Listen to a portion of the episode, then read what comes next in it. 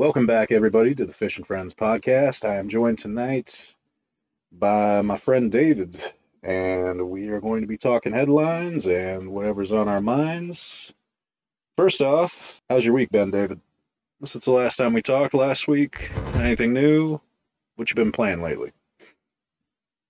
Uh, it's been great. The only thing I've been playing is Halo, basically. And how is that going for you? Oh, Halo's great. This Halo is the best Halo I've ever played. The best Halo like- you've ever played. That is a bold statement. Yeah, it runs like butter. Um, it reminds me a lot of three. Halo Well, you say you say it runs like butter, yeah, but you are playing on the Series X. That's right. I So- don't see people lagging around or talking about lag or those issues in game because there's people can talk, they can chat. There's people on PC, people on Xbox, people on Xbox One, Series S, X, and I haven't heard anybody really complain other than they're not good at the game. Maybe some people I've heard them complain about that. Um, yeah, no real complaints. Most of the time, it's people just shooting the shit in game. Okay, so yeah, d- regardless of the smoothness, because yeah, it's going to run great on your system. You you think that as far as gameplay wise, it is better than the Halos that came before? Yeah, I think it is as a multiplayer. Yeah,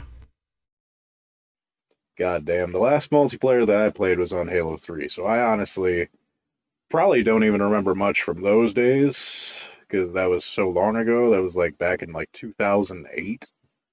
So if I go into it plan, I'm probably not going to be able to compare it really to anything because it's been so long since I was an active Halo player. I still want to play 5. That's that's that's what I want to do. Before I touch anything with a new one, I, I need to play through 5 even if the stories don't match, it's like I need to, I want to finish the game before play that one before I break into a new Halo. you want to have the story right and you know be up to date with everything. So Makes yeah, sense. my uh, my my week's been all right. We had Thanksgiving was good. Went to uh, my wife's sister's on Thursday. Unfortunately, while we were there, one of our tires uh, got a flat while I was sitting in the driveway, and uh, so we had to air that up and then make my way over to my grandmother's house. And then yesterday, first thing in the morning, I was like, I got to replace these tires. I can't uh, remember the last time I got the tires changed on the van here, and it's about to hit winter, and I don't want the lady driving the kids in slick as hell conditions without, you know, need more rubber. So, uh, took that to Walmart yesterday, and they were out of all the cheap rubbers. Um, They only had Goodyears left, so fucking just to get it. I got an oil change and four new tires on the van, and that was fuck. I think like six hundred and eighty bucks or something like that. It was, yeah. But at least it's done out of the way. I ain't got to worry about it for a while. She should be set for winter. Got that taken care of. We just had Thanksgiving with my dad today.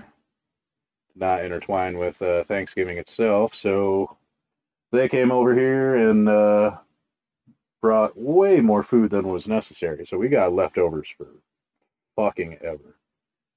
It was a bitch and a half to try to figure out where to put all of it. We still don't have it all put away. I got to figure out what to do with the pies. Um, but yeah, they came over tonight and we sat down and we watched uh, a little bit of college football. Illinois was playing Northwestern. It was senior day. So uh, last game of the season for the seniors. Uh, and we ended up shit stomping Northwestern 47 to 14, which I can't remember the last time Illinois had a blowout win like that. So me and my dad were going nuts. You know, it's hard being an Illinois fan. Uh, just when it comes to foot, especially football, the team's just god awful. Usually every year. we've had a few good years since I've been alive, but for the most part, it's just been bad, just all bad. It's like being a Cubs fan. Me being a Cubs fan, it was like for the first, you know, 20, 22 years of my life, it was like we would have a good season here and there, but for the most part, it was just trash. And uh, um, of course, until you know about 2015, things started turning around, started making the playoffs every year, won the World Series in 2016. It's like it's about fucking time, and I'm waiting for that to happen with Illinois football. But with our win today, we ended up finishing the season five and seven, which is better than we've done in previous seasons. So hopefully, that's a sign of a turnaround on the way. We got a new coach during the off season, and we pulled off some upsets this year, actually. In those five wins, we ended up uh, beating two ranked teams. We beat, uh, I think, Penn State was ranked number seven, and we beat them and uh, Minnesota. Minnesota, I think, was ranked like uh, 20th when we played them and we beat them. It was like back to back, like ranked wins. It was insane. the I've been gaming this week. I played Battlefront 2 with you few times. I've also, God, I've just been bouncing around all over the place. Serious case of like AD, ADD when it comes to my games you know, I told you that I started removing games, and I did. I did remove the games from my games and apps section. I think the main problem there was I had, I think at one point before I started uninstalling a bunch of shit, I had like 47 different options to choose from, and so it was like, what do I play?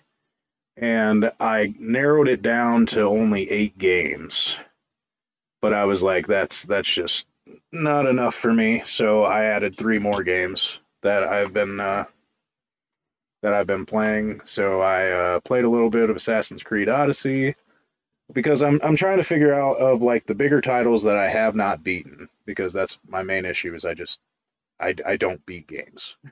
I get distracted and play something else. So it's like I I installed a couple of like uh, bigger games to try to figure out which one I wanted to stick with and try to play next.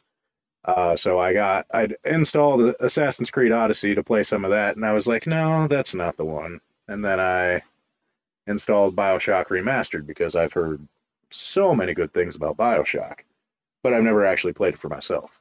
But I got the Bioshock Remastered installed. Um, also, um, Psychonauts because uh, Psychonauts 2 is on the Game of the Year list, and it's like that's the only game that I know of of the games. It's a as you were saying, it's a pretty shitty year when it comes to game of the year. It is. It's underwhelming to say the least, man. There's no good games right now other than multiplayers. No good story based games. To name off the game of the year um, nominees, there's a uh, Deathloop, which I honestly don't know much about at all. I've heard it mentioned in other podcasts I follow. I follow a, a gaming podcast every week called uh, Married to the Games. They're awesome over there, and I've heard them talk about Deathloop a few times, but uh, you know, it's just not one I've ever looked into like the gameplay or anything. They also have uh, It Takes Two. I know absolutely nothing about that one. Metroid Dread, which uh, there's a lot of Metroid fans out there, so I wouldn't be at all surprised if that takes it. Psychonauts 2, which uh, I'm in the middle of playing Psychonauts 1 right now. I played a little bit of that this week to, uh, you know, play that one before I play the second one because the first one just came out so long ago. It was on the original Xbox, and then, surprise, out of nowhere, 17, 18 years later, or whatever it is, they released Psychonauts 2. Um, Ratchet and Clank Rift Apart, of course, uh, not owning a PlayStation, I have not been able to try that one out, but uh, I know Ratchet and Clank has always been a very popular game. And uh, Resident Evil Village, that's probably the one that I've heard the most about. Um, so I wouldn't be at all surprised if Capcom walks away with it because when Resident Evil Village came out, good God, I was seeing absolutely everything everywhere about that game and yeah, and everybody was also streaming it as well. It was like a it was like a huge deal when that one dropped. I, I think just because, you know, the Resident Evil games itself, you know, they got huge following. So yeah, those are the game of the year nominees. Wouldn't really call it a strong list of contenders, being that you know there's only three out of the six games that I that I've really heard of. I mean, I've heard of you know Ratchet and Clank, but it's like I don't feel like there's really much hype when it comes to this list. No, there's not. Hype is not a thing. I guess it's just it's about the developers and if any news comes out of the awards, because usually they do game reviews at the awards. Uh, or at least one big game review they'll do there, or give us some trailers or something. It's really about the developers, and I guess developers really going after stuff with smaller developers or just less known developers. So, yeah, we'll see who wins. Maybe we can do a podcast this year on the night of the Game of the Year awards and get our live reactions of it and whatnot and see what's going on with all that. Yeah, uh, I think the biggest thing that everybody will be talking about, if there's any new games announced at that, or just some uh, some gameplay or something. Honestly, looking at the nominees for the Game of the Year awards, that's what I'd be watching it for. It's like, oh, are they going to announce anything cool? Because, yeah, I don't really follow any of the titles that are going for nominations right now. So, personally, for me, it'd be like, yeah, are they going to announce anything cool at the Game Awards? Because, you know, that's a giant platform that a lot of people are going to be looking into. It's a perfect spot to be like, this game's coming out. Oh, everybody goes nuts. Staying on the topic of gaming news, we got an article from For the Win. Uh, it says Cyberpunk 2077 will be perceived as a very good game, says CD Projekt president. I can never pronounce his last name, so I'm just going to call him by his first name, Adam. Uh, the president and CEO of CD Projekt Red believes that Cyberpunk 2077 will win people over eventually. In an interview, he explains that Cyberpunk 2077 was the most ambitious title in the studio's nearly three decade long history. That ambition led to many complications that were plain as day to see at the launch. Yet Cyberpunk 2077 went on to sell very well despite its uh, number of issues. He said that we believe that in the long run, Cyberpunk 2077 will be perceived as a very good game. Like our other titles, it will sell for years, especially as the hardware gets more powerful over time and we can improve the game. He also goes on to say that uh, they are working on the next gen versions, but they have uh, been pushed back for delays because uh, I think they, you know, really want to make sure that they get it right this time for the next gen versions. Um, they won't be coming until 2022 is uh, for the next gen versions. He said the decision to postpone the next gen version of Cyberpunk was a difficult one, but we are confident that it was the right one, especially since it was clearly recommended by our development team. Yeah, Cyberpunk is probably in a good space now. You know that Cyberpunk has gotten so many good reviews on Steam from the new people. Yeah, that's actually most of the bugs are fixed. Yeah, that's actually another article uh, from For the Win. Adding on to that, it said that Cyberpunk 2077 is Steam's top-selling game thanks to Black Friday sale. It said that the Black Friday discounts have led to Cyberpunk 2077 being Steam's best-selling game. The autumn sale is going on right now, where over a thousand games are getting massive price cuts. Cuts among them was Cyberpunk 2077. Um, that's remarkably now the platform's best-selling title, thanks to a meaty 50% discount. Despite the launch backlash, it seems that people are willing to give CD Projekt Red a shot at only $29.99. It might be worth trying out, uh, even though the next gen updates are still a long way off. It does not say how many were sold. I'd like to know Not how many. sure. I- I'd like to. I'd like to know that number because I, I imagine that's a pretty big deal for you know being Steam. Well, I think it has to be a lot. It has to be a, a big number. But it's not surprising. A lot of people wanted to get their game. They advertised everywhere. But it's just uh it was too pricey for people and people heard that was bugged. So they didn't want to deal with it. All the bad articles that came out and released. So obviously people have waited and now they see a sale. But what's really affecting them in a positive way is that all the people who have bought it recently on Steam are giving it good reviews, like really good reviews, and that helps.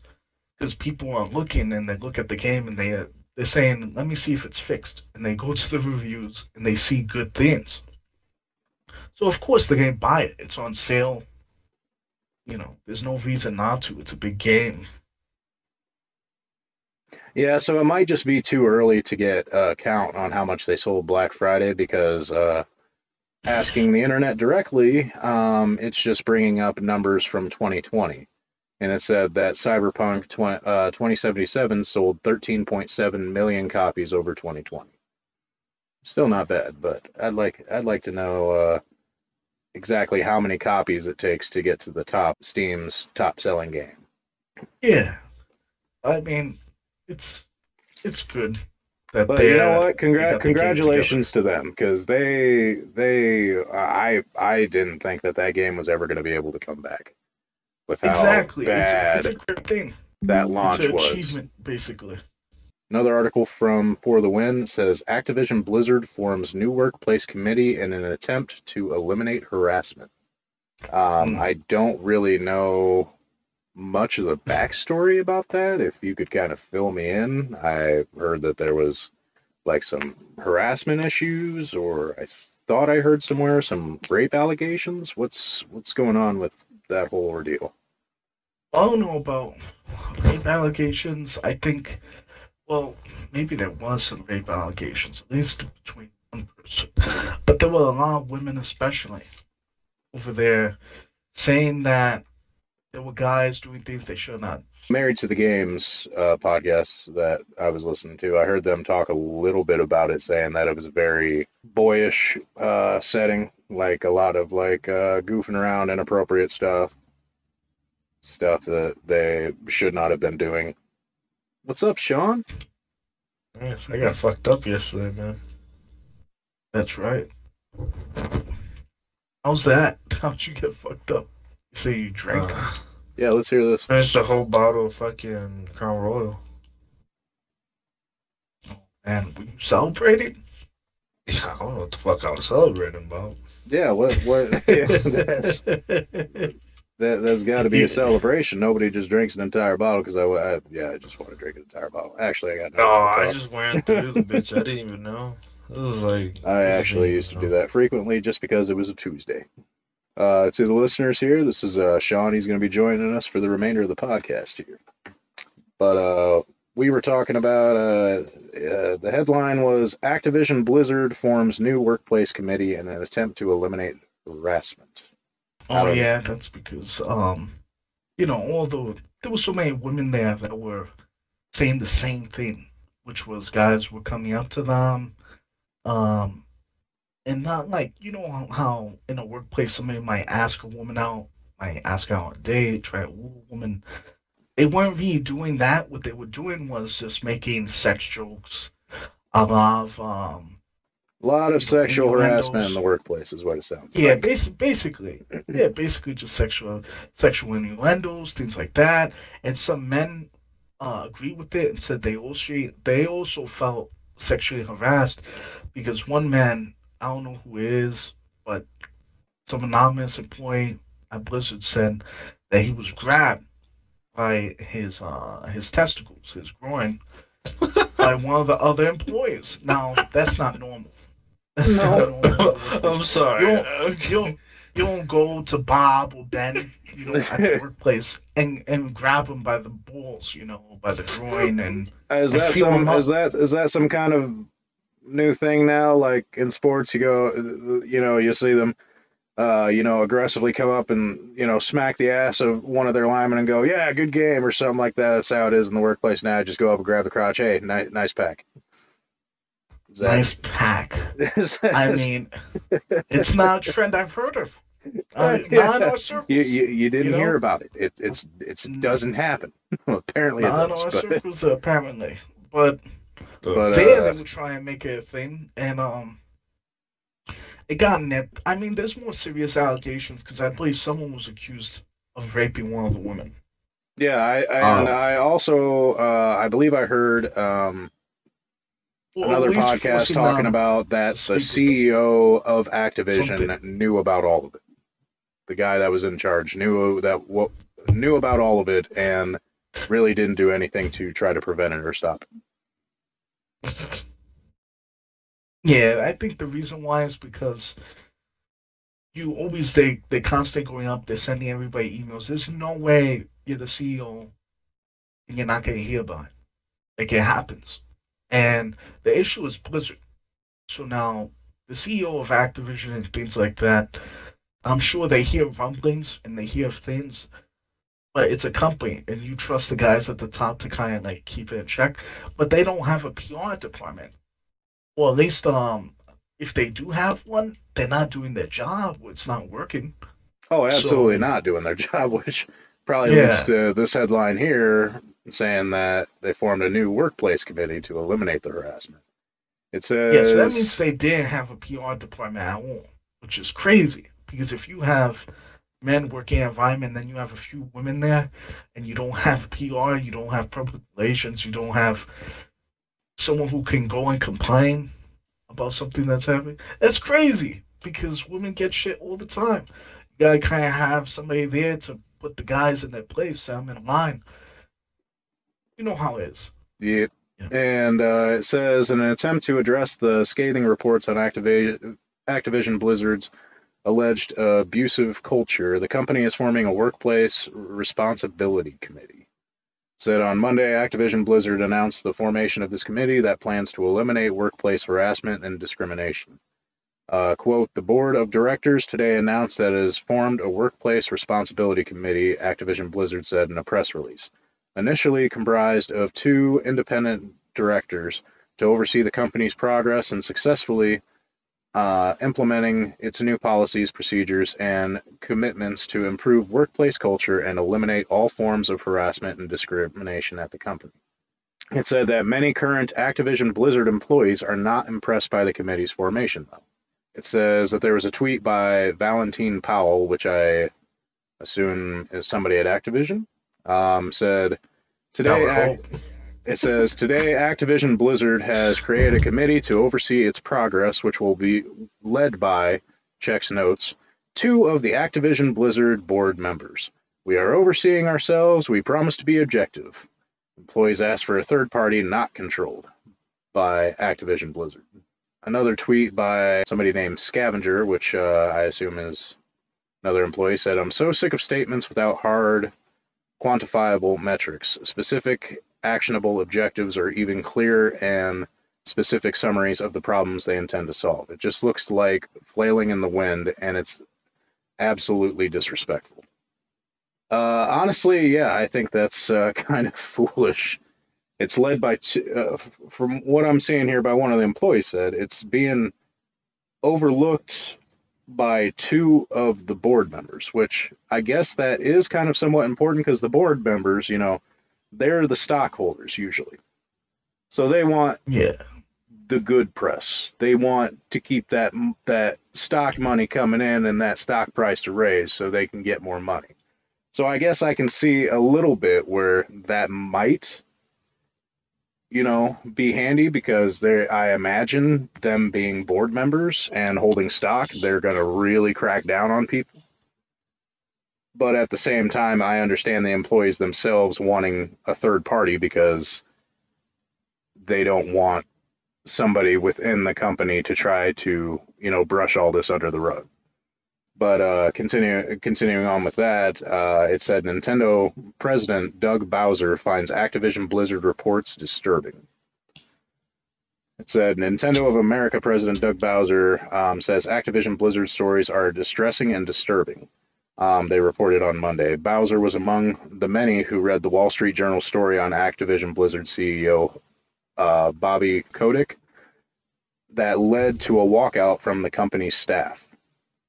Um, Fanbyte allegedly received an internal Nintendo email from Bowser about the situation. Says, quote, along with all of you, I've been following the latest developments with Activision Blizzard and the ongoing reports of sexual harassment and toxicity at the company. Bowser said via Fanbyte. I find these accounts distressing and disturbing. They run counter to my values as well as Nintendo's beliefs, values, and policies. Bowser explains later in the email that Nintendo wants to foster an open and inclusive workplace while expecting industry peers to do the same. Spokespeople from Nintendo are in contact with Activision and have taken action and are assessing others. It said uh, Hmm. Nintendo is also allegedly speaking with the Entertainment Software Association about Activision Blizzard since both companies are a part of the org- organization. Bowser claims Nintendo has worked with the ESA recently on its stance on abuse and harassment and that the ESA must hold all of its members to high standards. Quote, every company in the industry must create an environment where everyone is uh, respected and treated as equals, Bowser said, where all understand the, the consequences of not doing so.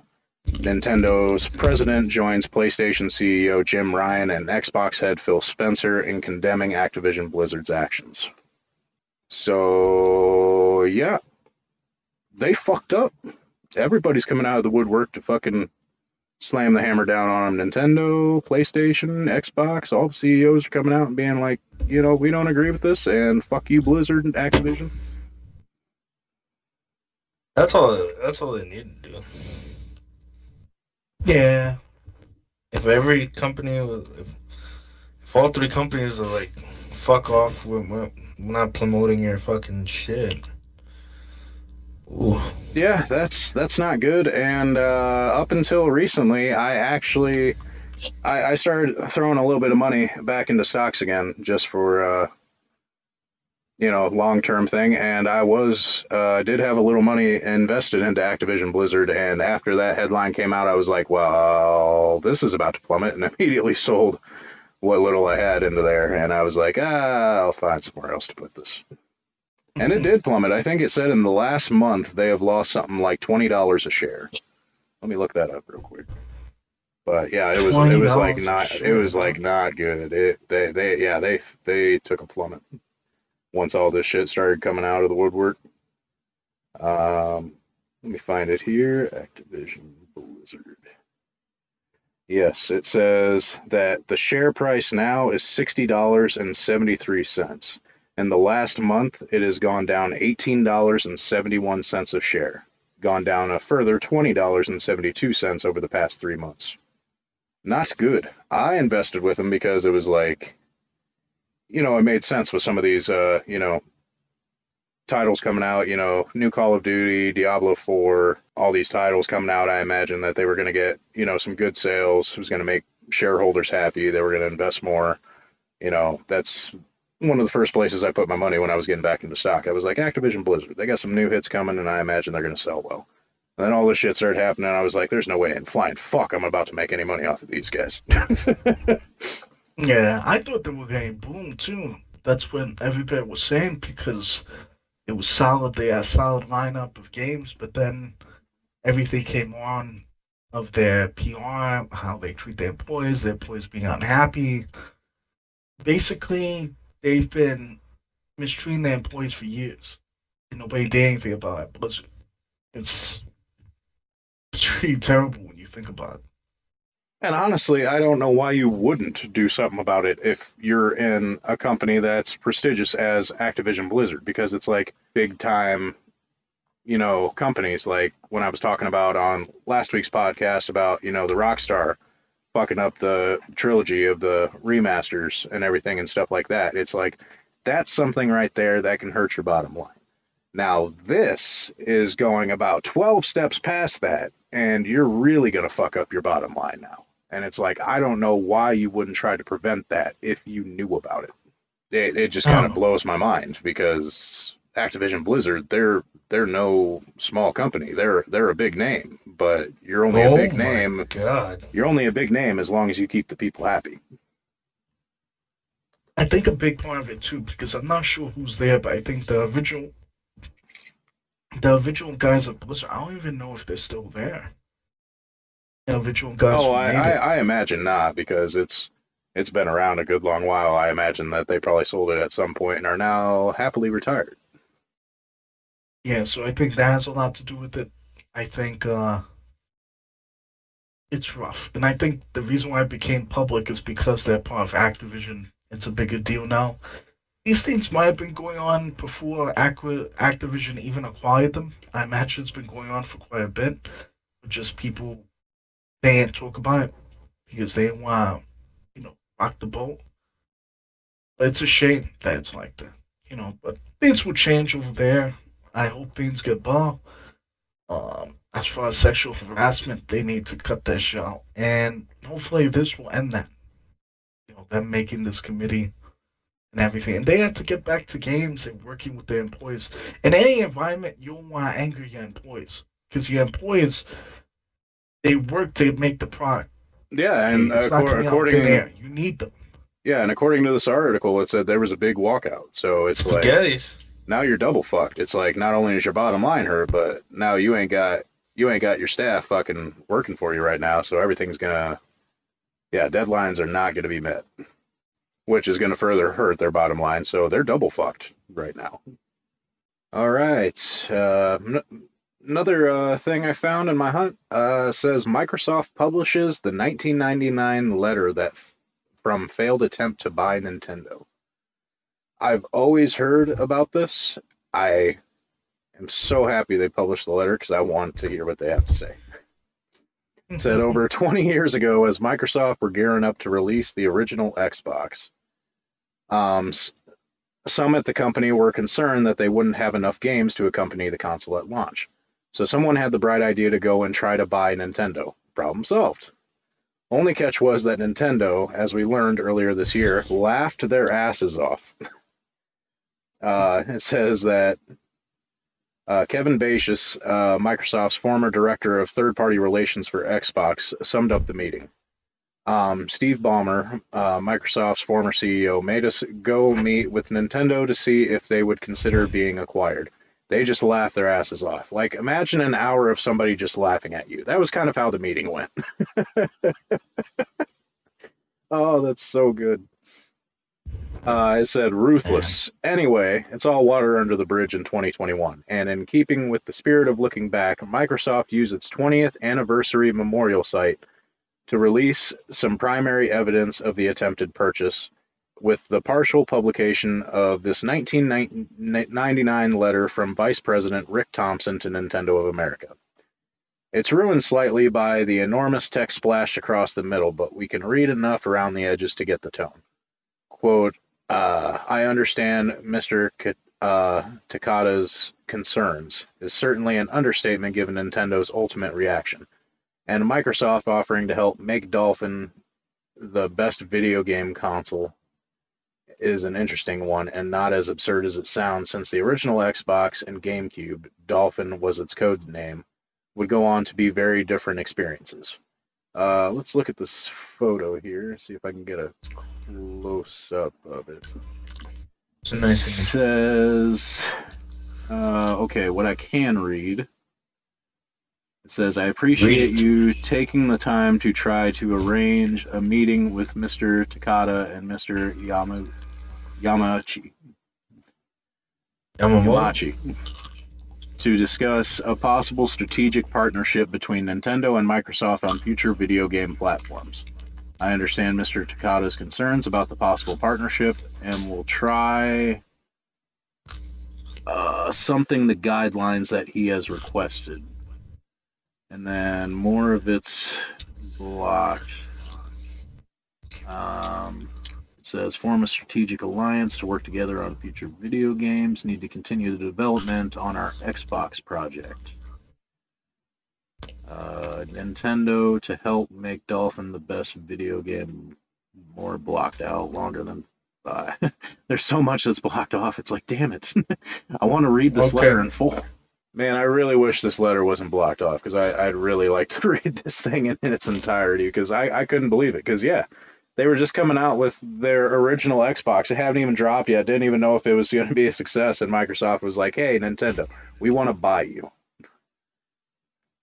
Yeah, I could see where they'd be laughing their asses off at that. It's like, you don't even know if what you're making right now is going to be a success. We've been around since the 80s. They at the time, they were big. You know, they were the game. When you thought of gaming, you thought of Nintendo.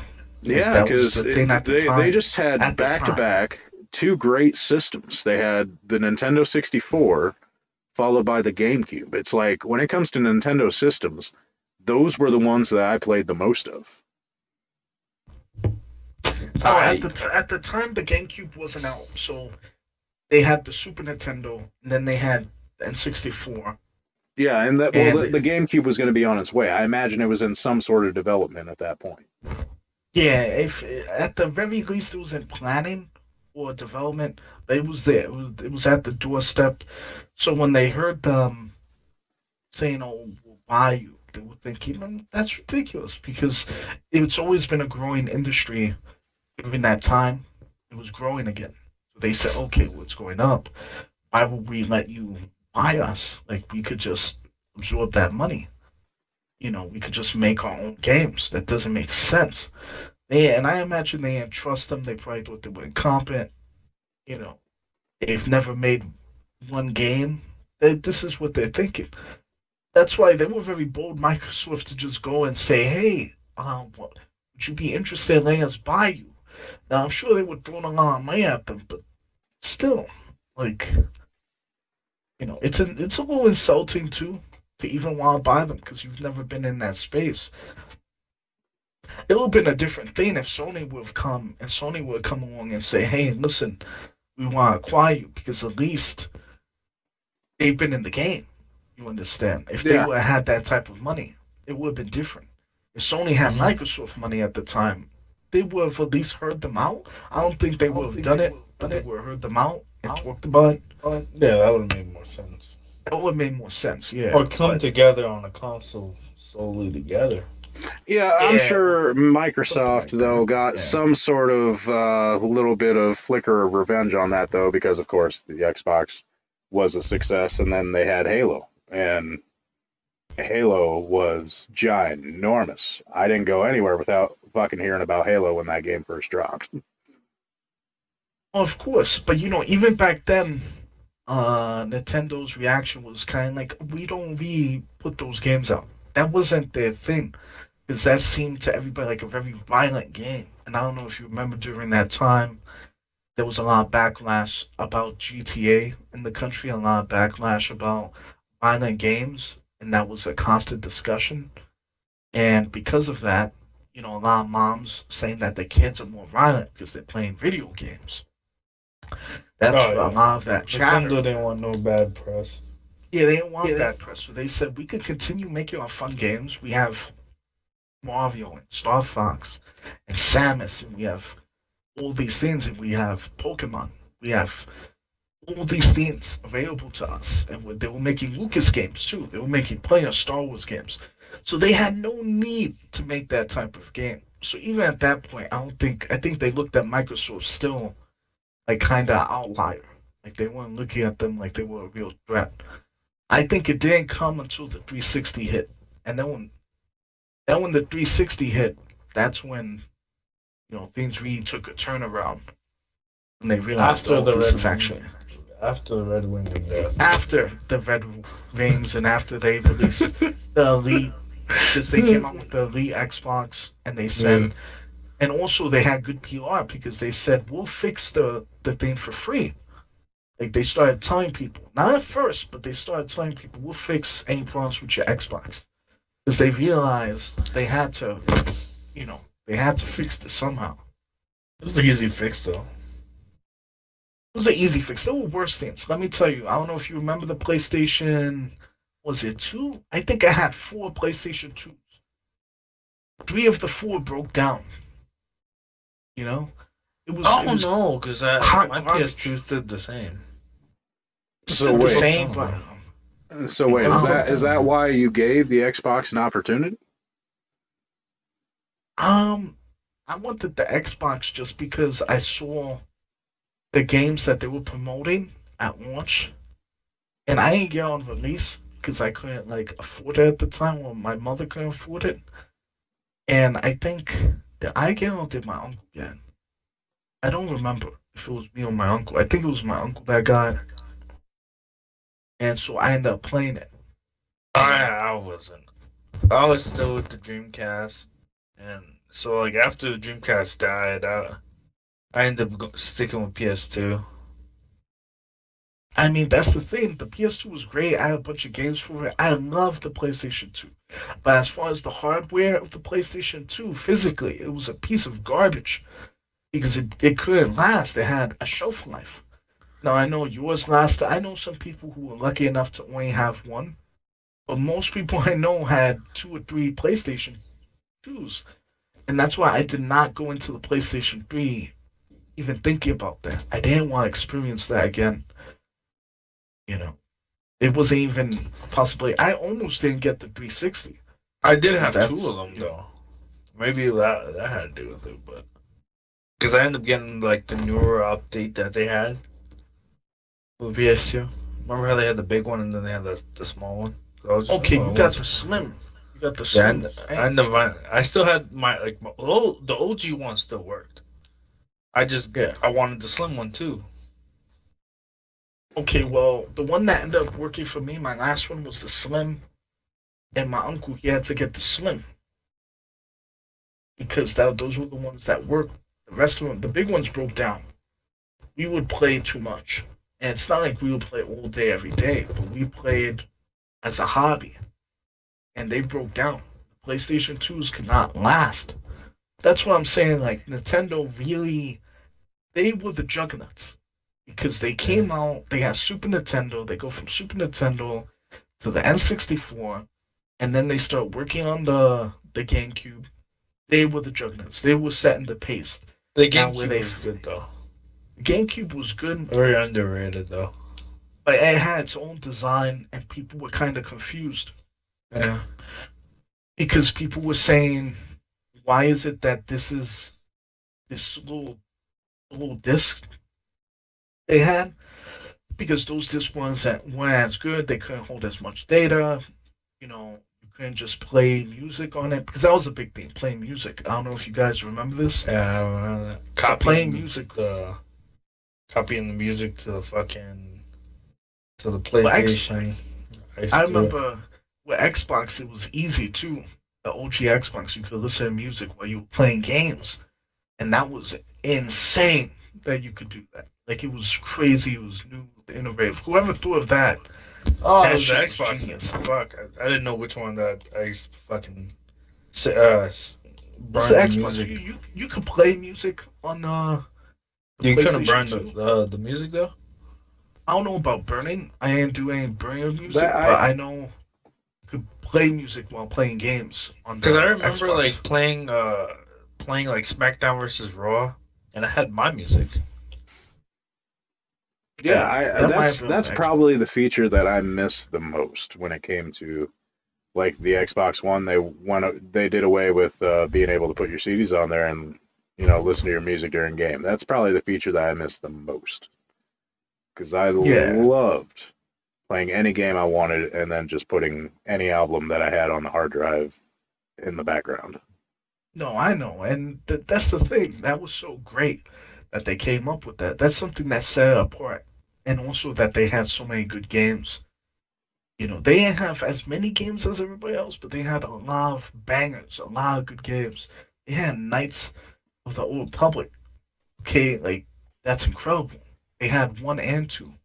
Yeah. Like that's that was an incredible game within itself. And then I don't remember they had Jade Empire. Or was down on the? Yeah, I think it was on that. Yeah, right? they Jade had Empire. Empire. Yeah, that was They- that they was OG all of, Xbox, I think. Power. I, ne- I, I I never Yeah. got to play that one. It was Those were amazing. incredible. Jade Empire. Gre- One of the greatest games I've ever played. Yeah, it's right up there with Knights of the Old Republic. It's along that. Now maybe the in-game gameplay is a little different. People adjust. I don't want to it's a see the game. master version. I can tell you that. but it was a great game. And I think Oh. that's what set Xbox apart though was the music. You know what I mean? Yeah, 'Cause when you think about it, everything else was great, but they didn't have music. See, for me, it was a little bit easier to just go over to the Xbox because uh, growing up uh, in the 90s, all I had was uh, I had a Genesis, and my friend had uh, the Nintendo 64. And uh, so we would either be at my house playing the Genesis or we'd be over at his house playing the Nintendo 64. When the original Xbox first dropped, my friend got it like I don't think it was day one, but like it was close enough to it. He got it like right away. And so I just thought it was the coolest thing in the world seeing him play games on the Xbox, and uh, so I took an interest in it uh, right away. And uh, my grand, I, it was, I think my birthday or Christmas, like the following year, because uh, if I remember correctly, the original Xbox came out in like November of 2001. Uh, I th- want to say it was my birthday in 2002, so July. I went over to uh, my grandmother's house and I walked through the door and there's just an Xbox uh, in the box just sitting in the middle of the living room and I was like, oh my god! And I went over and I hugged the damn thing. I was like, I gotta hook this up now. And I was uh, yeah, I've just been with Xbox ever since. I was lucky I had my cousin. Oh yeah, Me and my 'cause your cousin had had- money. And he had the opposite shit of what I had. So it was always great. Like, we'll just swap each other's fucking consoles. Because he lives right next door to me. Literally, all I had to do, knock on the fuck. Go, leave my building, go to the next fucking building, knock on my cousin's door, hand him my console. He gives me his console, gives me his games. Easy there, go back home. Oh yeah, it was nice, man. Those were the days, right?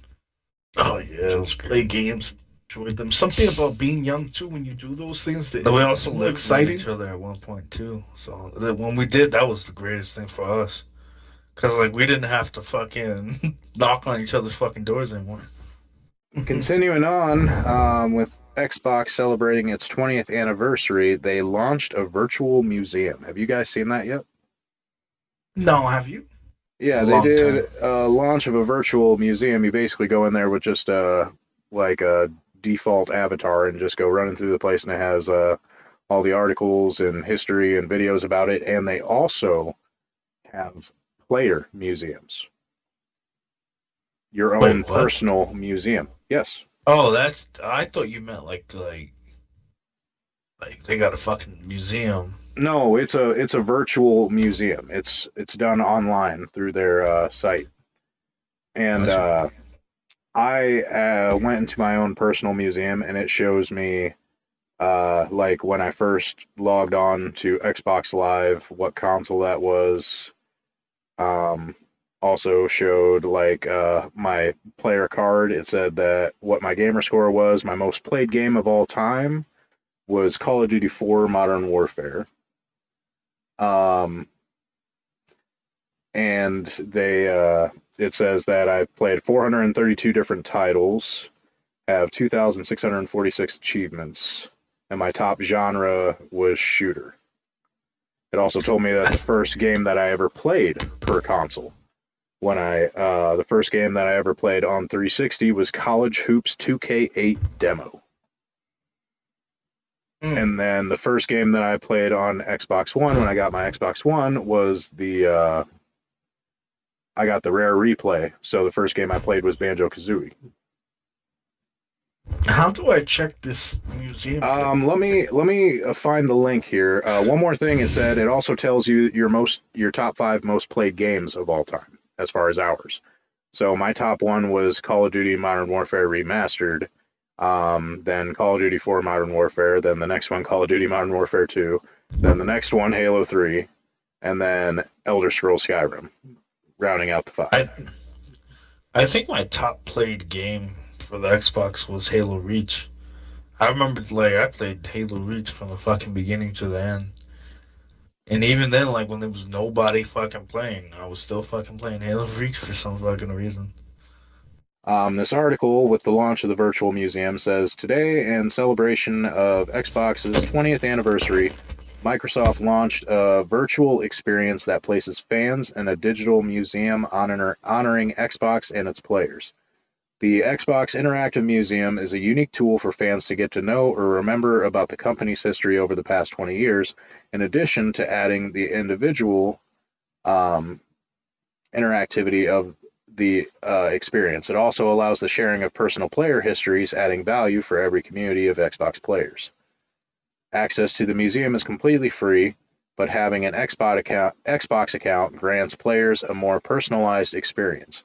From the museum's homepage, fans can log in with their Xbox accounts to access a shareable museum session showcasing their trajectory as a player.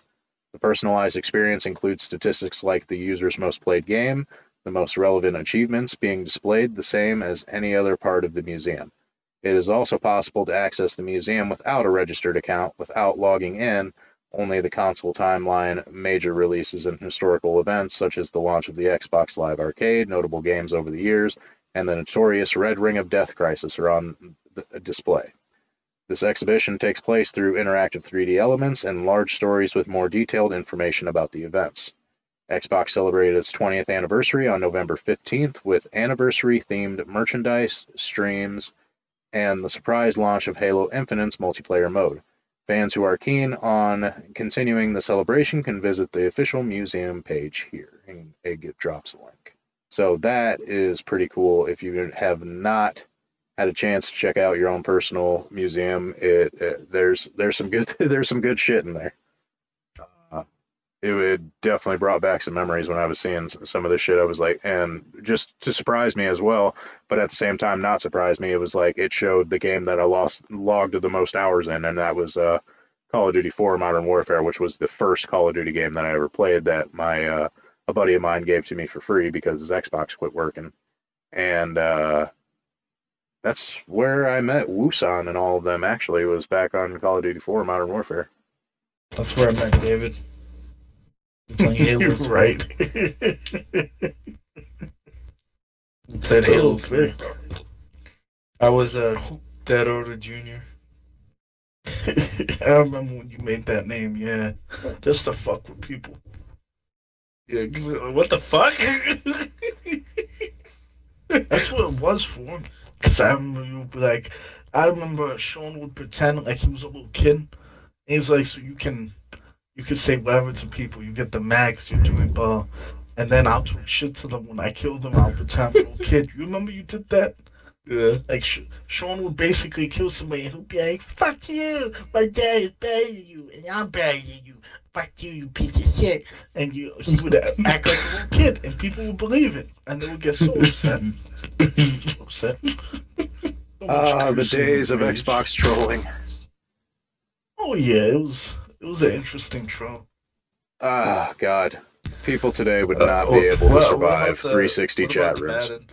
All right, uh, continuing on here. David, maybe you can explain this one to me. Uh, it says Battlefield 2042 is one of Steam's worst reviewed games. Game's trash. Oh yeah, I could tell you why though, because on PC they're having a hard time, just like on uh, the Xbox One and PlayStation Four. It's because if um if your PC isn't new and up to date, like if it isn't be powerful the PC, it's gonna have some issues because the game isn't ready yet. Uh, ah, bug. Yeah, it says, uh, reading here, it says everyone seems to agree that Battlefield 2042 feels quite unfinished. Uh, it says as of Monday, Battlefield 2042 has over 37,000 user reviews on Steam with a mostly negative consensus.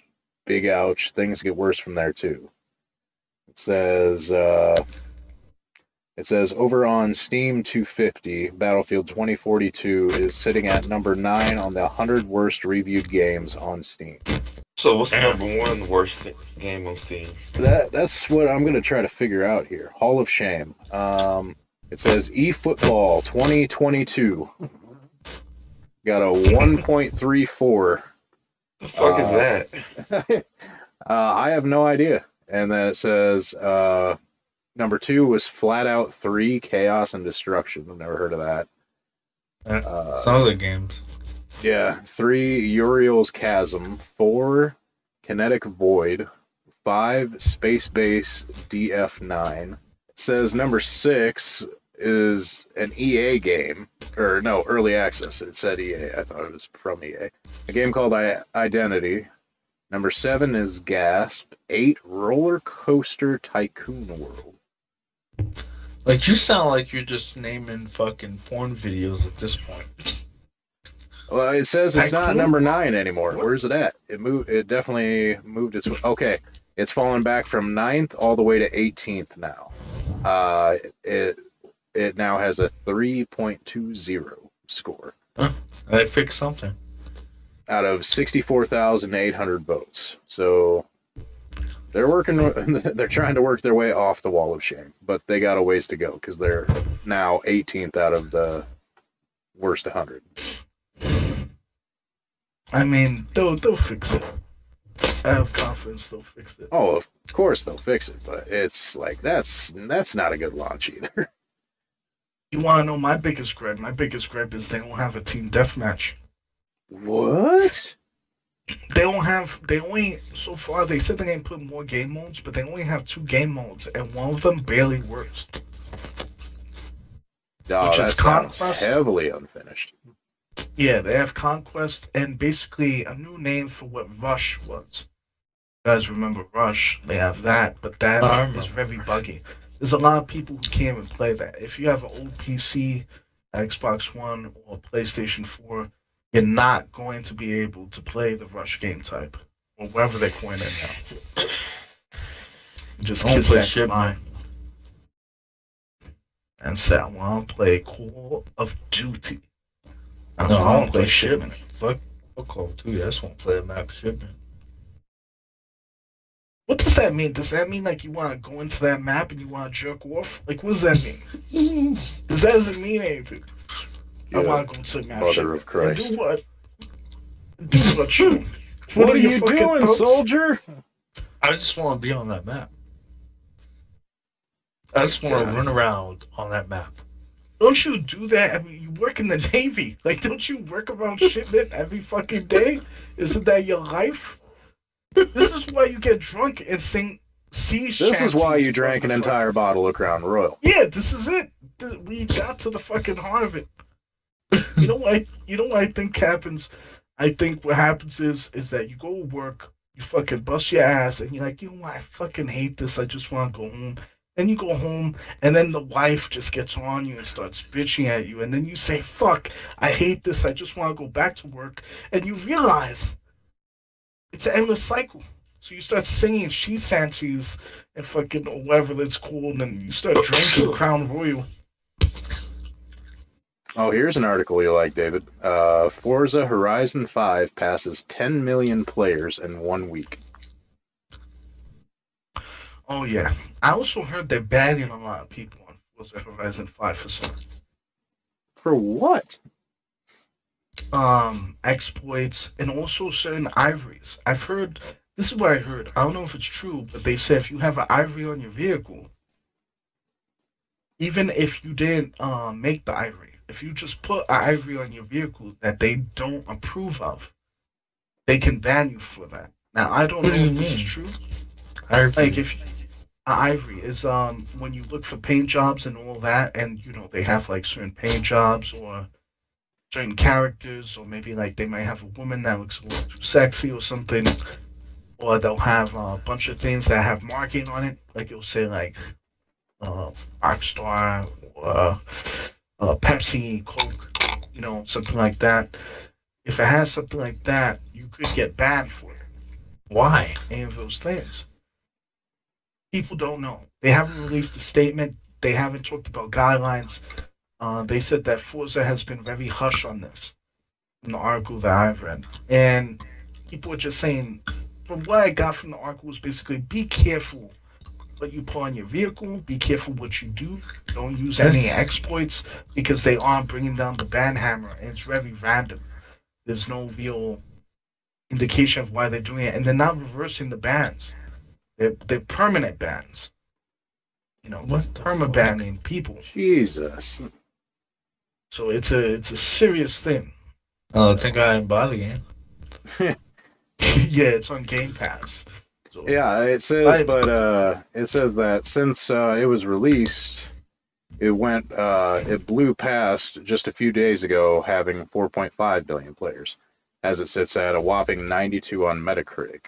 It says that this figure gives Forza Horizon 5 the biggest first week in their Xbox and Xbox Game Pass history. I can see that. It's great. The game's fantastic. It's It says that they have faced some criticism from fans. There's been multiple server issues. Well, I, I can imagine with how many players are trying to play it. Yeah, I can see that Yeah. being a little bit of an issue. And it says that they've had a few Mhm. bugs, but on November 17th, they released a new hotfix that looked to squash many of those bugs. Um, it says the fifth title of the Forza Horizon series offers an incredible amount of depth, and its gameplay finds the right balance between simulation and just pure fun. Whether you're a hardcore racing game enthusiast or just someone who wants to have a little fun, there's something here for you. Yeah, think I think I might give that a chance. I haven't played Forza Horizon since three. I think I played a little bit of two, and then what I played the most of was three, and I just hadn't been back to it. What I was extremely happy about is that they gave me one of my favorite vehicles, which is the Porsche Spyder, um, the 918. And they give it to you with the special 20 year anniversary Xbox skin. So they gave me one of my favorite cars to drive, a really amazing vehicle. And they give it to you with a nice Xbox skin that's black with green and with the 20 year anniversary on it. And it has um, some of the exclusives on it like Age of Empires, Halo Infinite, Warfare Sea of Thieves, and Gears of War 5 printed on the side of it. So I have to say, I was pretty happy about that. Nice. Yeah. Um, it says Xbox head uh, Phil Spencer supports emulation for the sake of game preservation. I What? like that. It says that the topic of game emulation has been a hot subject among gamers, developers, and critics for years. Though emulating a game that is still readily available is looked down on when it comes to emulating older and harder to find games, that is when the topic becomes more complicated. It's no secret that the game industry has problems when it comes to game preservation. The older a game becomes, the more difficult it becomes for players to play it. Though some companies would re release some games, oftentimes emulation is players' only feasible option. The head of Xbox, Phil Spencer, has chimed in with his opinion on emulation and game preservation. Speaking to Axios, Spencer writes, My hope, and I think I have to present it in that way as of now, is as an industry, we'd work on legal emulation that allows modern hardware to run any, within reason, older, executable allowing someone to play any game. Uh, it says the Xbox already is one of the better consoles when it comes to game preservation, as the Xbox Series S and X and Xbox One use software emulation to play older games from the Xbox 360 and the original Xbox era. Around 70 games were even added to expert Xbox backward compatibility program. The issue stems from the fact that some rights holders and companies need to be persuaded with game emulation, with some like Nintendo being outright against any emulation of their games that is not that it has not created. Spencer is hopeful, however, writing to Axios to say, I think in the end, if we said, hey, anybody should be able to buy any game or own any game and continue to play, that seems like a great North Star for us as an industry. I agree. There's there's so many games you wouldn't be able to find anymore. And if it's like if you did find a copy of it, you're going to be paying 70, 80 bucks for some of those harder to find games. And then you got to go through the process of if you still don't have the old system, trying to find it again. And the, it's that that just sounds like an all around pain in the ass. I'm definitely all for mm-hmm. emulation. If there was a legal way to do it, I know that some emulators can, uh, uh, you know, if you don't get the right ones, can harm your computer. So that's why I do not deal with emulation myself. But if there was a way that you know M- Microsoft were to do it, or Nintendo were to do it, or something like that, to where it's something safe that they've worked out all the bugs on and stuff like that, I, I would be 100% playing emulators pr- probably all day. Yeah, I think um, emulators it works well on PC. People can get them on PC. It's a thing. But I would just like it if Xbox went out of their way to get more games that were popular during the past. Like I want Marvel vs. Capcom 2. They have all the Marvel vs. Capcoms available. At that, they have them in Game Pass. But they don't have Marvel vs. Capcom 2. And that's the one have most people want to play. Oh, they don't have three? I thought they had Ultimate Edition. They don't?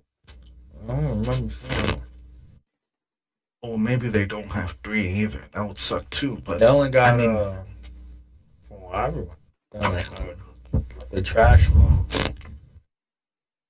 but that's really a game I would like to play again. and I'm sure people have games like that that were popular that are just now around and things like that. But I think that's probably licensing. You know, Marvel's Capcom 2, you got Marvel licenses that you need, and you have to communicate with Disney, and you know how Disney, the type of money they charge you, I could just imagine. And then You you, know, have to talk to Capcom. Yeah, see, I, I think that's the biggest issue. Is it probably the biggest issue is, has to be licensing issues, which I don't know why a lot of Yeah. companies would have a problem with that because, you know, Microsoft would probably strike some sort of deal with you, and it's like this past game that you hold the rights to the title of and stuff like that. It's like it's not making you any money now. You doing some sort of deal with Microsoft would probably bring you a little bit of income in on a game that is long since been dead. But that's the thing. I don't think every person who holds rights to some of these games, I don't think they know how to deal with Microsoft, whoever has the rights to it. Or maybe Microsoft's not going to. Microsoft isn't interested in buying every single. No, not Yeah. every single one, but some of some of the bigger, you know, older titles that you know, for some reason are Oh, not on nice. like a uh, on the backwards compatibility list or something like that. It's like some of those bigger titles that were more popular that aren't on the backwards compatibility list. I don't see why they wouldn't be able to work out some sort of deal with whoever owns the rights to it to be like, hey, you could generate a little bit of income on a game that's long since been dead. Let's work out a deal. I can get this on the backwards compatibility list. But I imagine it also has a great yeah. deal to do with, you know, the actual files and programming of it and, you know, stuff that's probably long since been buried. Yeah, there's that too. It's like uh, Mass Effect. When they redid Mass Effect, they said there was DLC a station that was from Mass Effect 1, and they could not salvage the DLC. That it was permanently damaged, the, the content. The source code and all that was something like that, and they couldn't um, put in the remastered version. So, Yeah, You know, see that, these things that I could see being actually more of an issue than it would be just, you know, negotiating, you know, with a rights holder or something. it's the product itself. That's why I think whoever has the rights to it, they may not even have the means to or the know-how to even get something like that done. So it complicates everything. And then people, they're not going to say, "Oh, well, you could just use my game, you know, and give me nothing." And then if you can figure out, you know, you can have it. They're not going to do that because they don't know. You know, it's just that people want money. They're not going to give something for free, and they're not going to give you money if you're not even familiar with the code of the game. So it's it's crazy all that.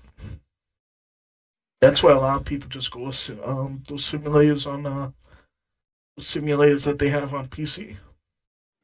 Yeah. Yeah, I know that like my stepbrother, he's he's more of like uh he's more of like the computer geek, so he knows how to do all that shit. He's got emulators that he plays all the fucking time. I don't trust myself enough to try to find an emulator and get everything set up on my computer because uh, you know, I don't want to risk damaging my computer if I downloaded a wrong file or something like that because I heard that a lot of those emulators can really fuck up your system. And so I just don't want to risk it unless it's like if I were to hand my computer to him and be like, "Hey, set me up like you, you're set up," or something like that.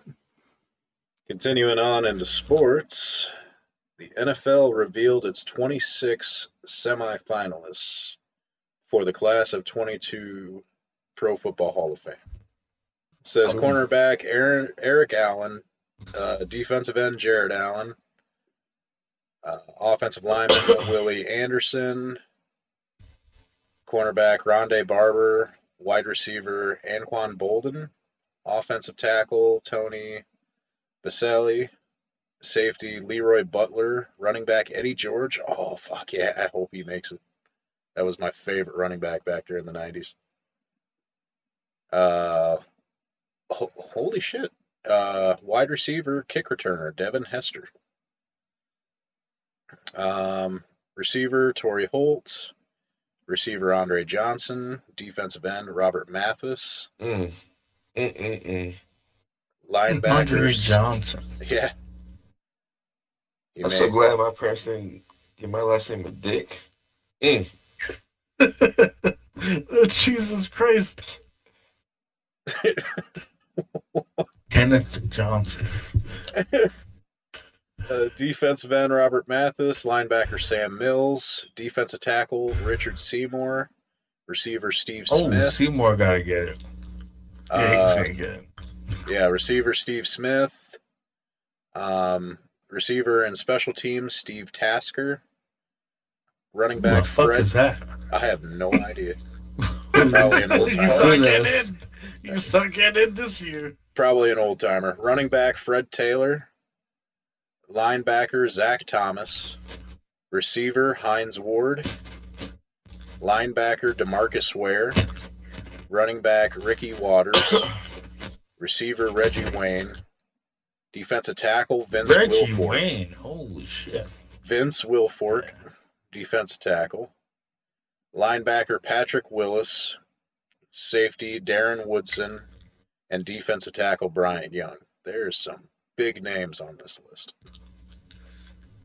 Yeah, for real. A lot of wide receivers that are killers because Reggie Wayne. yeah, Andre Johnson. they have the dude from Baltimore too.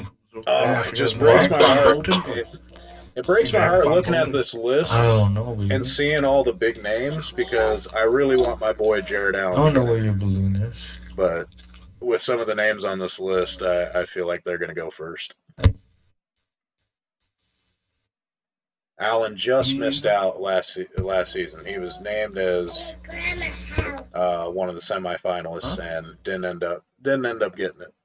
But there are some big names on this list. Oh, and uh, da- David, uh, some good news for you. The Giants fired their offensive coordinator, Jason Garrett, as season spirals. Oh, I heard that. Yeah, that piece of shit. That fucking piece of shit. I swear that guy was a spy for Jerry Jones. He was a fucking lowlife. Like, can't stand that. Tell me he how you really feel. anything he was with the Cowboys, and then they're like, "Let's bring in this guy for what? So we could beat the Cowboys? They don't even. They're not even the best team in the division. Like, what the hell? I I hate them so much. The decisions the Giants be making. yeah. If they keep if they keep going like they're going, they're just gonna name somebody who's also trash as an offensive coordinator. They need Rex Ryan. That's not what they need for offense. That's the last thing they need for offense is Rex Ryan. It says that Freddie Kitchen, uh, Joe Judge's senior offensive assistant, is expected to take over play calling with Garrett gone. Starting Sunday's visit from the Philadelphia Eagles, a division rival that has won three of four by scoring 44, 30, and 40 in those victories. You know what? I just want them to lose. So we could get good draft picks. Like, please, Yeah. let's rebuild. Well, it Let's says rebuild. Yeah, it Let's do it says the the Giants ranked dead last in the NFL with 42 offensive touchdowns since the start of the 2020 season. When Why Garrett you arrived telling me on things I know? They're awful. They're tra- I said that. They're trash. They're awful. They're god awful, man. Oh my god. It's it's it's horrible.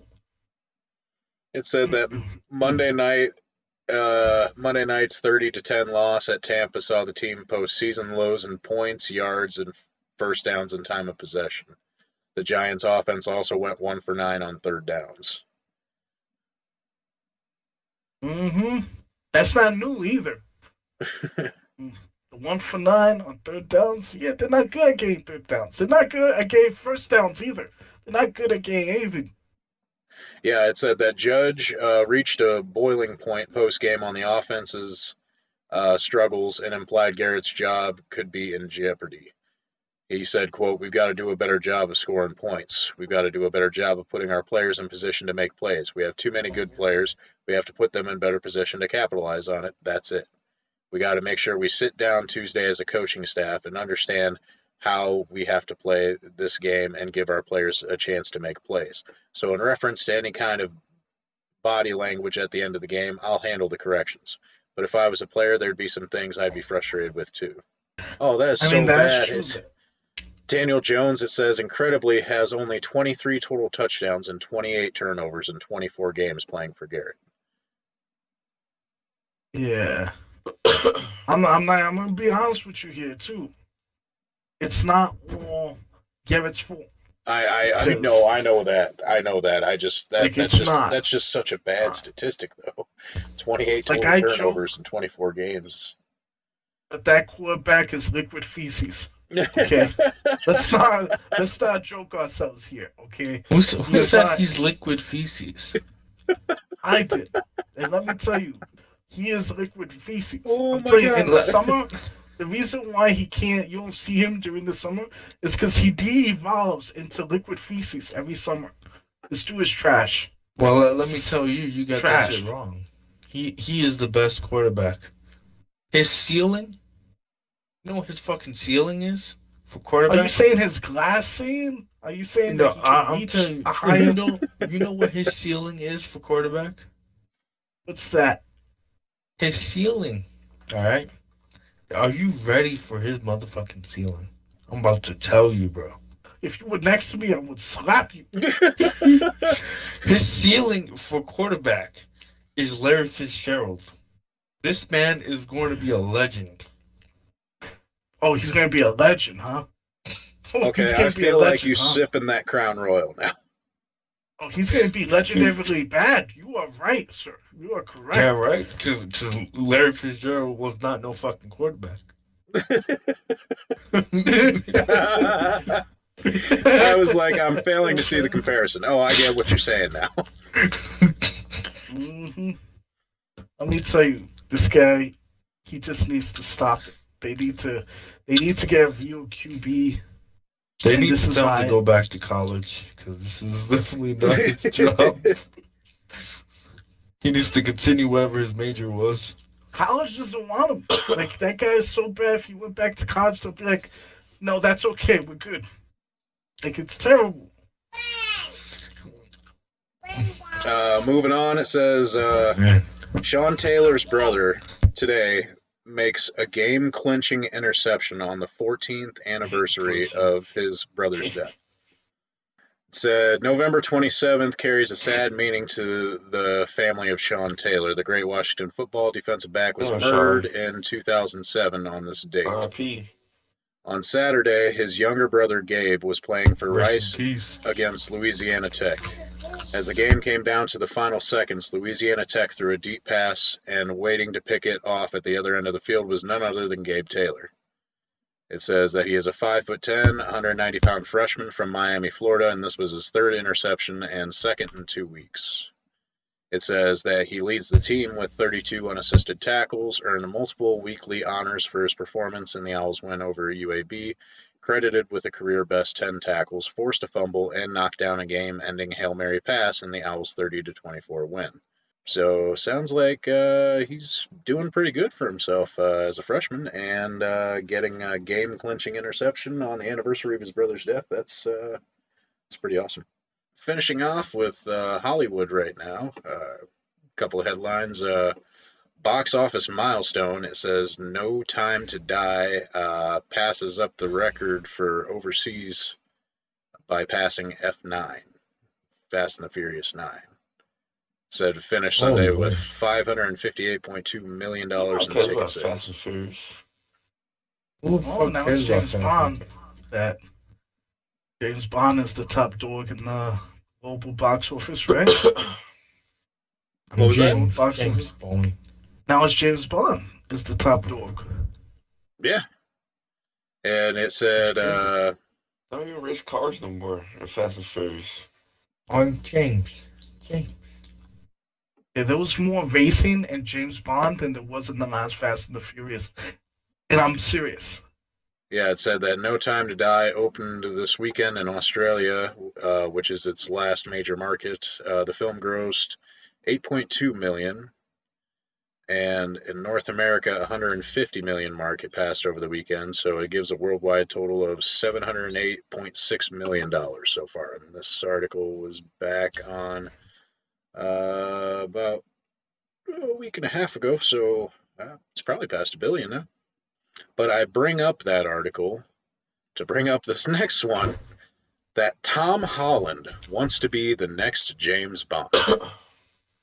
Get the fuck out of my face. It says co star, is what it says.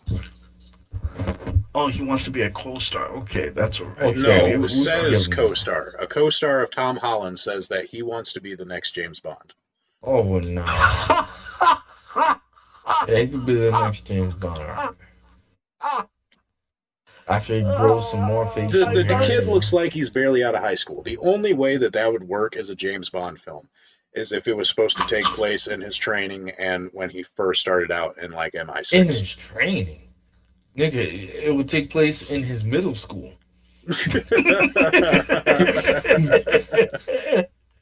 Fucking damn it, man. Should be the Can't middle school. this shit. Get the fuck out of here in training. Tom Holland. He's tripping. That's why it's first of all, I think it's dumb that he got the Uncharted role. Because like the guy who plays the it's just Wait, he got the make sense. Uncharted role. Yeah, he's playing um that character of Uncharted. Oh Drake. lord! The doesn't Sony like Yeah, Drake, whatever. Yeah, Sony wanted him what? because they wanted somebody that they work with. He's Spider Man. So they're like, Yeah, oh, yeah, want you to and- he's in house. That's stupid. You just fucked up your own movie. Did you want to be cheap? Yeah, and it it said that the word is from one co-star that he's he's done with the web slinger. Holland longs to be the next James I mean, they were Bond. better off with Ryan Reynolds if they wanted to do that. Says with uh, Daniel Craig ending his run of playing Bond, one of the most coveted roles in Hollywood is now up for grabs, and plenty of actors are throwing their hat into the ring. The latest being Holland, who, according to the Spider-Man No Way Home co-star Jacob Batalon, is constantly discussing the role. He talks about being James Bond a lot, a lot, a lot. Oh lord, I'm bone. It's a fantasy. It's a fantasy. And I There's bring- no way. I bring up that to bring up this next article that says The James Rock Bond. says that he wants to be the next James Bond. Let I out. Oh, hate the fucking rock. Let out, kid. Say everything you feel, kid. Well. It's okay. I got It's here. okay. Motherfucker wants to be in everything. Like, okay, you're a good actor and all, but goddamn. Yeah, I was like, some- there let is some people no possible way that it would ever work. The eat, Rock playing James Bond. Yeah, You know what? The, fact, The that's a only joke. way- I- you know You what's know sad what? is that he means it too. Rock Reed means that shit. That's gonna be a I could only picture Batista as James Bond don't I'm gonna have to to pick hit. one. Yeah, Didn't you it's, say Batista- kid? I, you don't like to get hit. So I mean, they're gonna. I mean, like when they make the movie, you get hit one time. Like, oh, okay, take out the whole squad and that's it. oh my god. yeah, it so says ridiculous. that Dwayne the Rock Johnson is a big man and he does big movies. So why wouldn't he want to play one of the biggest roles in blockbuster film industry? It says that uh, The Rock tossed his name into the ring for consideration to play the next James Bond. oh It says lord. Esquire's video opens with Johnson explaining his family's connection to the long-running secret agent franchise. Yes, my grandfather was a Bond villain, and you only live twice with Sean Connery. Very, very cool. Uh, he said, "I would like to follow in his footsteps and uh, be the next Bond. I don't want to be a villain. Got to be Bond." Uh, he could be a villain. It Make could be a great villain. villain. Because he big don't get his ass villain. beat. That's why he don't want to be a villain. He could get Yeah, shot. did. He could get shot. He's done it in movies before. I've seen it. He could get shot. It's fine. He can't be Bond. Listen, the fact that they don't even consider Idris Elba, they'll never take The Rock. If they don't consider Idris Elba, Oh, yeah, Idris. Elba is the, the best choice, by the way. Oh yeah, my that is the best choice. But their argument is is that he's black. Like there's not other black people in the world. Whatever. Okay. he he's the best candidate. He's charismatic. He's the most charismatic, strong Englishman that you could think of. He's mature. Mhm. It's perfect. Fucking perfect. But yeah, unfortunately Americans can't do good English accents. Most Americans can't do a good English accent. Yeah, see, and that and that's that's the thing when it comes to Bond. It's like he's always British or whatever, English or whatever hell he is. Yeah, he's a member of um, what do you call I forgot what they call their Secret Service, but MI6, I believe. MI6. That's right. Yeah. So obviously he's not getting the Amer- This is why The Rock. I don't know if he did this legitimately, put his name in for it, or like tried trying to get, but it's so insulting to the English because you're not willing to learn an English accent, and he he would be terrible at. it. Yeah. You know, he's a great English. Well, I mean, if you go back American, and like listen to like Bond, like the the original James Bond, Sean Connery, he didn't sound like he had a, uh, a heavy accent. Didn't they want Burt Reynolds too? At one point. They probably did as a gimmick back when they were struggling to find somebody. Um, I mean, Burt, here's the. Burt turned it down because he's like he wants to be American. He didn't want to be American. He didn't want an American. accent. Yeah, It was crazy. he's American. He would never do that. But here's the thing about um, what's his name? Talking about you mentioned him, uh, Joel James. Oh, James Sean Bond? Connery. Sean Connery, yeah, is that he's he's Scottish, right? I believe. Yeah, he was. Scotsman. And in England, there's plenty of Scottish and and people of that nature, playing Irish. They have they have diversity. This is why the Idris Elba thing bothers me. But you can't be American. Like it's just it's no. Like it just won't work. Will not work. Because Americans who go to England, they lose their accent immediately. It starts to change. It just does. The way the English speak. Yeah, and uh, you mentioned he looks uh, great. you mentioned Tom Holland earlier and uh, Uncharted. Yeah. Yeah, uh, article right here. Tom Holland claims the Uncharted movie broke him. Broke him. Of course, because he because he weighs hundred pounds wet. That's yeah. why it broke him.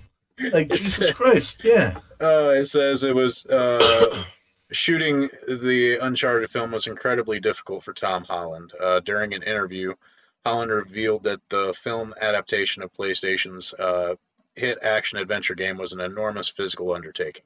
He said, quote, I never realized how lucky I am that Spider-Man wears a mask because when he's bouncing around and flying from buildings, that's all CG.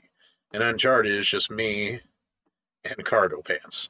That film absolutely broke me. Oh my God, spoken like an absolute pussy. he said, quote, I was going to the gym in the morning like, oh my God, I must have torn something in my leg. And the guys were like, you haven't. You're just tired and you're getting older. Getting older. He's only twenty five. He's younger than me. He's only 25. He's younger than me. I'm usually the youngest guy in these parties. Yeah, you you guys were both born in '94. Like it's crazy. He's younger than both of you. It's it's ridiculous. Oh my God, he's he's such an example of how the average man is nowadays. Like the the new generation, like they're so downy soft. He's Well, complaining about making money. Honestly, I want you to think about this. My, my nigga got tendonitis, bro. He got tendonitis. He got tendonitis. Yeah, yeah, bro. You got tendonitis. Calm well, down. I mean, he's really hmm. small. I don't know why they picked him for the part. I mean, look, you could be a small guy and play certain roles. Like Tom They could have had Ryan proven that. Reynolds though. Like, if I understand it's Sony name, right? It's Ryan Reynolds, right? Yeah. They could have had Ryan Reynolds. I don't understand why they. Maybe Ryan Reynolds is. He just said he's taking a break. The next role he's going to do is the next Deadpool. But he's taking a break to raise his kids. So he didn't want to do Uncharted. That would have been slated to come out around this time. No. He already has scheduled to do uh, Red Notice with The Rock and Wonder Woman. I forget her name. Gal Gadot. So he Oh, yeah. already had that in the slot. He doesn't have time to do Uncharted. But the thing is, if this young guy can't do Uncharted, there's no way he's gonna be able to do Bond. You know how demanding Bond is? The shit that Bond has to do? Like Daniel Craig has talked about how difficult it's been. Every, every movie, he doesn't want to come back because he says it's so difficult. And that's a man. He doesn't. He's not even complaining Uh. about it. I Every think I time they read a ask him, "Are you coming back?" He's like, "No, it's difficult." I think I read the uh, headline. Uh, Daniel Craig said that who did he go up against in this uh, recent one? I think was it The Rock or was it Batista or I think it was Batista or something. Yeah, it was Batista. Daniel Craig had to go against Batista because I think Batista is the villain in the new one, and he said that uh, during one of their fight scenes that they were doing on on camera, he said, "I I literally about I, something along the lines of uh, he, he he he ran." Because he was scared for his life. Because during uh, rehearsal, when they were doing the fight scenes and whatnot, he accidentally connected with Batista and broke his nose and he immediately turned and ran. And he said that Batista was completely cool about it and straightened and put his nose back in place. Of course, because Batista, I mean, he's used to it. yeah. yeah, but Daniel Craig said when he first did that, he immediately ran. Yeah, man. Blame him. That ain't new for Batista. He's like, he's taking a couple of stiff, uh, stiff acts and fucking wrestling. Taking a few elbows. no. Well, because if I remember correctly with the article, um, he wasn't going as hard a- as convincingly as Batista would have liked. So Batista was like, you know, come at me. You know, he Oh, wanted him. Jesus. He wanted him to do it. You know, to really sell it. You know, and uh, uh, yeah, he connected with Batista and broke his nose, and then turned and ran. Batista just set his nose back in place and was like, "All right, let's go." Jesus. That's good. We're making progress.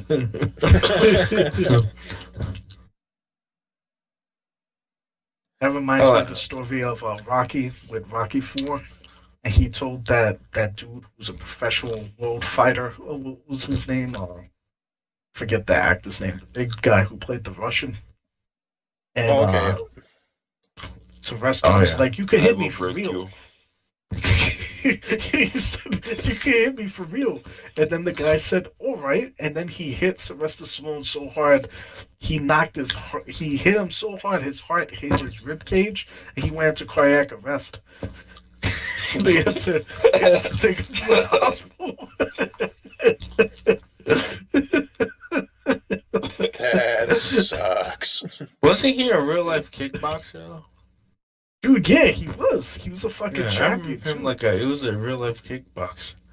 That dude is one of the toughest motherfuckers out there of his age group, like for sure. Like he was really out there scrapping with people. No, he Yeah, was he was a big joke. dude. Man, mm-hmm. man, he knows how to fight for real. I Well, I think we're going to go ahead and wrap this uh, podcast up because we're almost at three hours. Oh, Um, yeah, it's uh, yeah, it's been a minute. Uh, I respect it. all right, but that was episode seven. That's David, Sean, Ken, this is Andrew. Catch you next week.